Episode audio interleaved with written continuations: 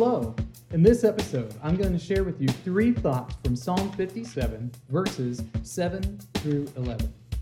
Psalm 57, 7 through 11 reads My heart is steadfast, O God, my heart is steadfast. I will sing and make melody. Awake, my glory, awake, O harp and lyre. I will awaken the dawn.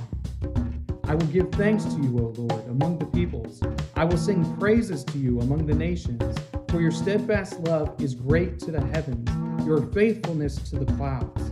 Be exalted, O God, above the heavens. Let your glory be over all the earth. One of the things that we see repeatedly in the Psalms are these great Psalms of praise, where the author talks about the great things that the Lord has done and how we respond to the goodness of God, to his steadfast love, and his unending mercies.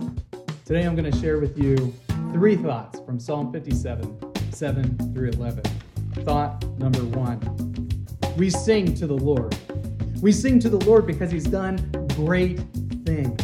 We sing to the Lord because we are aware of His excellencies.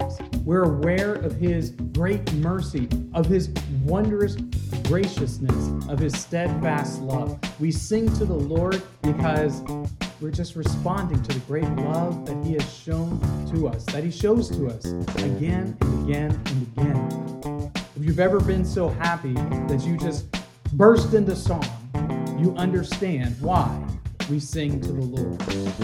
Thought number two we thank the Lord. We thank the Lord for how He treats us. We thank the Lord for his great kindness that he bestows to us. We thank him for forgiving us of our many transgressions, our many sins against him. We thank the Lord because he has been kind to us, even though so often we are grossly unfaithful to him.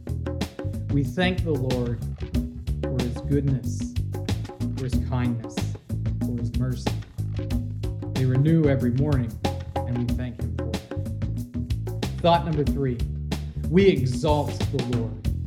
And when we say we exalt the Lord, what we mean is that we say of God that He is great, that He is worthy of our praise, that He is deserving of our thankfulness, that His character is so wondrous. We have nothing better to do than to sing and thank Him and to shout out the great glories of his character.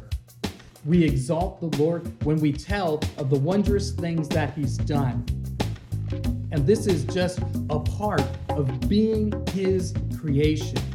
If we are silent, what happens? The rocks will cry out of the greatness of God. So we do ourselves good to exalt the Lord and to recognize that he is our great and mighty creator that He has made us, formed us, He sustains us, and ultimately He is redeeming us to be His people.